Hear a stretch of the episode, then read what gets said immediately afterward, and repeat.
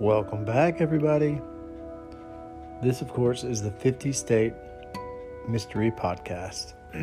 Today, I'm moving on to Alaska. The Investor Murders. Now, the Investor was a boat vessel. This incident took place in Craig, Alaska. Population uh, about 300, I'm sorry, 1,300 people. And it's only accessible by boat. Fitting since this took place on a boat. This incident took place on September 7th, 1982, on, on a fishing boat called Investor, and it was found burning off the coast of Craig. The people on the boat were found killed. A coroner's office confirmed the remains of seven bodies. However, later on, a jury would confirm an eighth body. The cause um, of the of the death was obviously um, confirmed later, but the extent of how the bodies were all killed um, was never found out because of how badly the bodies were burned. So it starts with the owner of the boat, a man named Mark Coulthurst, uh, and his wife, and he had two kids as well, and they owned the boat. Um, that day, they were out doing some salmon fishing, which is one of the reasons he bought the boat. And they had four crewmen on board with them.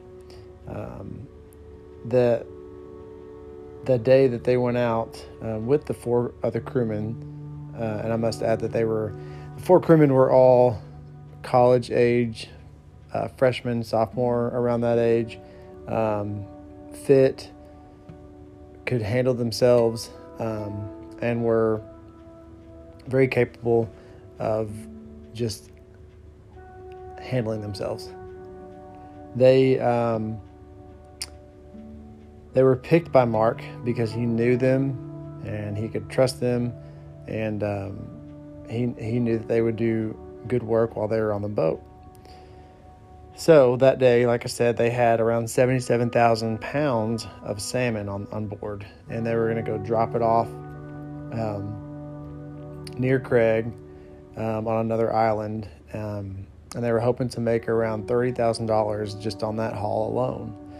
So when they they did make it, um, and they unloaded their haul um, just fine, and they docked at a place called North Cove Dock. And that night, when they were done, um, they went and had dinner. They had drinks, um, and the the four crewmen, again, they were you know college age.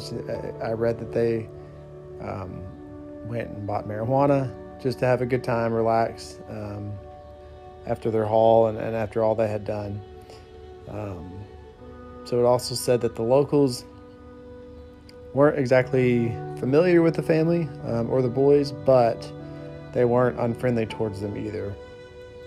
Um, the the, t- the family typically didn't sell that area of Alaska when they were uh, doing their salmon fishing. They would usually go around it, but they decided to stop this time, and so uh, they stopped at Craig. And um, anyway, that's why they were in the area, and that's why they decided to stop. So when they did dock, they actually didn't tie off on a dock. They tied off on uh, two boats. So there was a dock that one boat was tied off on, and then another boat was tied off on that one, and then um, this boat, uh, Mark's boat, the the uh, investor was tied off on those two boats.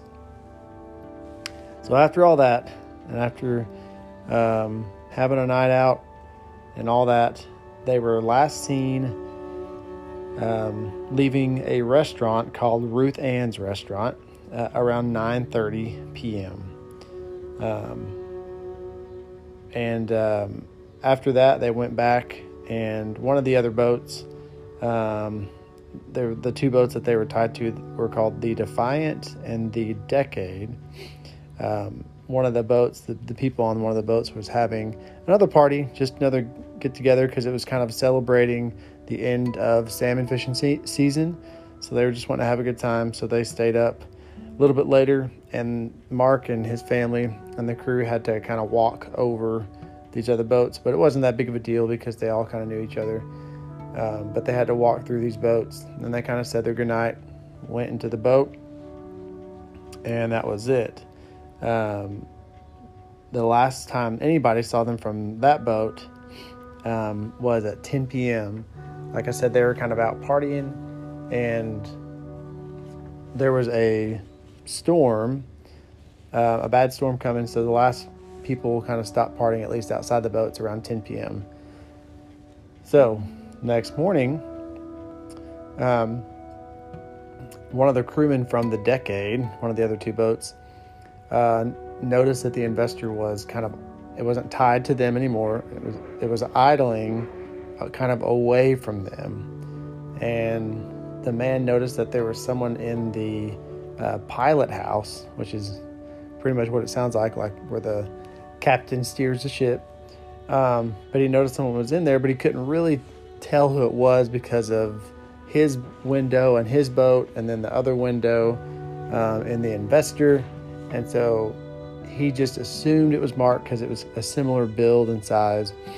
So he kind of waved to him, and the man waved back. And so he just kind of thought everything was all good. And that was that. Um, little did he know um, that was not Mark. Um, not sure exactly who it was, but to this day, um, they're not really sure, but we know it wasn't Mark. So later in that morning, a heavy fog rolled in. Uh, people reported seeing the boat on an, uh, an, island called Fish Egg Island, and it was just kind of docked, just sitting there. Um, and it's about a mile away from Craig. Um, and so, full day goes, full day goes by. It's September 7th now, and the investor is still just sitting at this Fish Egg Island, same place, uh, didn't move. So, um, a man was seen later. Well, this is uh, jumping ahead a little bit, but there was a man that was seen later. He went to a gas station, bought two and a half gallons of gas. On um, on the investor's um, little vessel. Um, oh, I can't can't remember what it's called, but the little the little a little boat that's tied to a bigger boat, um, a skiff. That's what it is. It was seen boarding the investor skiff with the gasoline and going back to the investor. Um, and so a description of the man was given to the authorities, um, but nobody really thought that much about it. They just thought it was a local. And they, all the locals kind of looked similar. The men, you know, average build between 5'9 and 6 feet, 160, 170 pounds. That's a lot of people. And he was wearing a baseball hat, so um, that's about the best anyone ever got description wise of him. And this was, you know, again, back in the early 80s when it's not like there were cell phones everywhere, cameras everywhere, that sort of thing. So it really made it hard to give an accurate description when you're not looking for somebody to describe to authorities. Um, so around 4 p.m. on September 7th, um, people noticed smoke coming from the investor and another boat that was out called the Casino started to boat over and just to see what was going on. And as they were boating over, the the investor's skiff um, was being driven by this man in the baseball cap driving away from it. So the boat stopped the man and and they kind of chatted for a little bit and was kind of asking what was going on, but it was real brief. Um, but the the uh, captain from the casino said he didn't have any red flags. So he let the skiff go and he went towards the boat and saw that it was on fire, alerted the authorities, um, and they got it. Eventually, they got it put out after several hours. Um, and the the investor's skiff, uh, Mark's skiff, was later found abandoned and just tied to a random dock um, with nothing in it.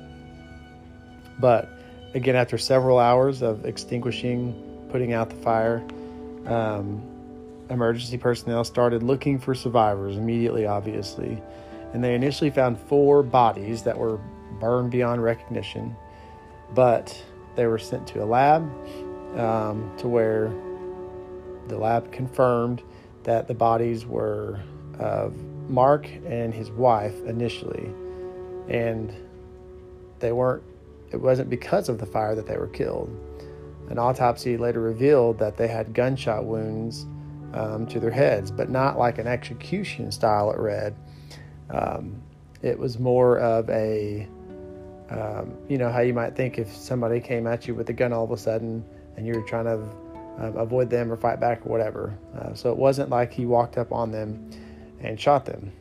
Um, so now, obviously, authorities are investigating a murder, yes, and an arson case as well, um, because they noticed that the fire didn't start where the gasoline was. Then it didn't start in the back, started in the front and worked its way back. So right there, there was huge red flag that this wasn't just a fire that broke out, um, that this was much, much worse. Um, and based on other evidence, it's believed that the culprit, or even culprits, since they didn't know, tried to sink the ship initially. Um, people, the authorities found that the the um, boat had holes in it. They were trying to sink the ship, and that's why it took the day in the heavy fog. So I, guess the guy went back. This guy in the baseball cap went back, got gasoline, and decided to burn the boat. Hopefully, burn all the bodies and all that. For the most part, it worked because some of the bodies still were so unrecognizable they couldn't confirm if it was any of the crewmen or the rest of the family or, or whatever. They were just burned beyond recognition, and even the bones were just ash, it read.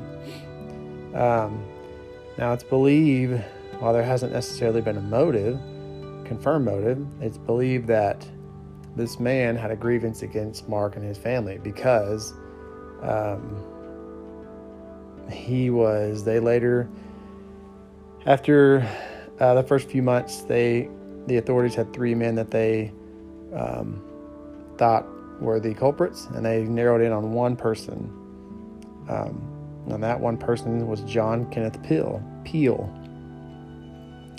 And they narrowed in on him um, because he had a grievance against Mark because he was let go. He used to work for Mark on his fishing boat, um, but he was let go. He was fired. So authorities thought, well, there's his probable cause.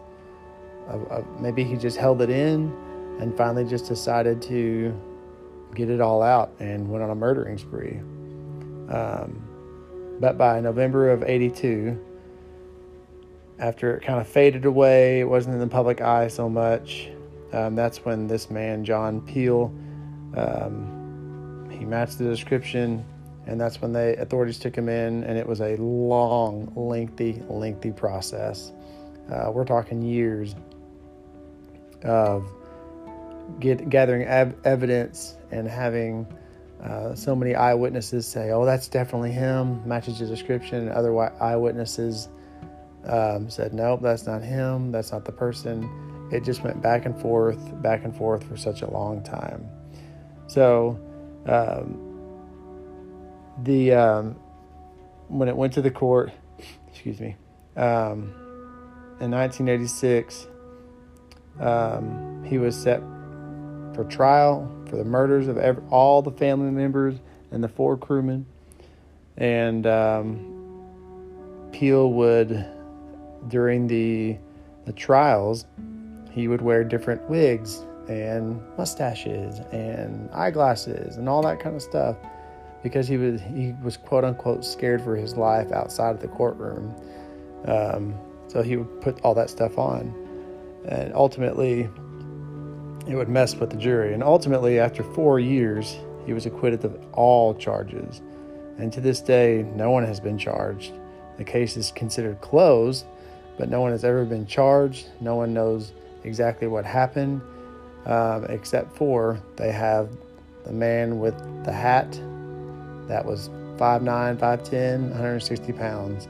Um, that's the only person that probably knows what happened, but authorities never found this person and probably never will at this point. So the case again is still is closed, but it's unsolved. So, thank you all for listening again. I hope that was better. See you next time.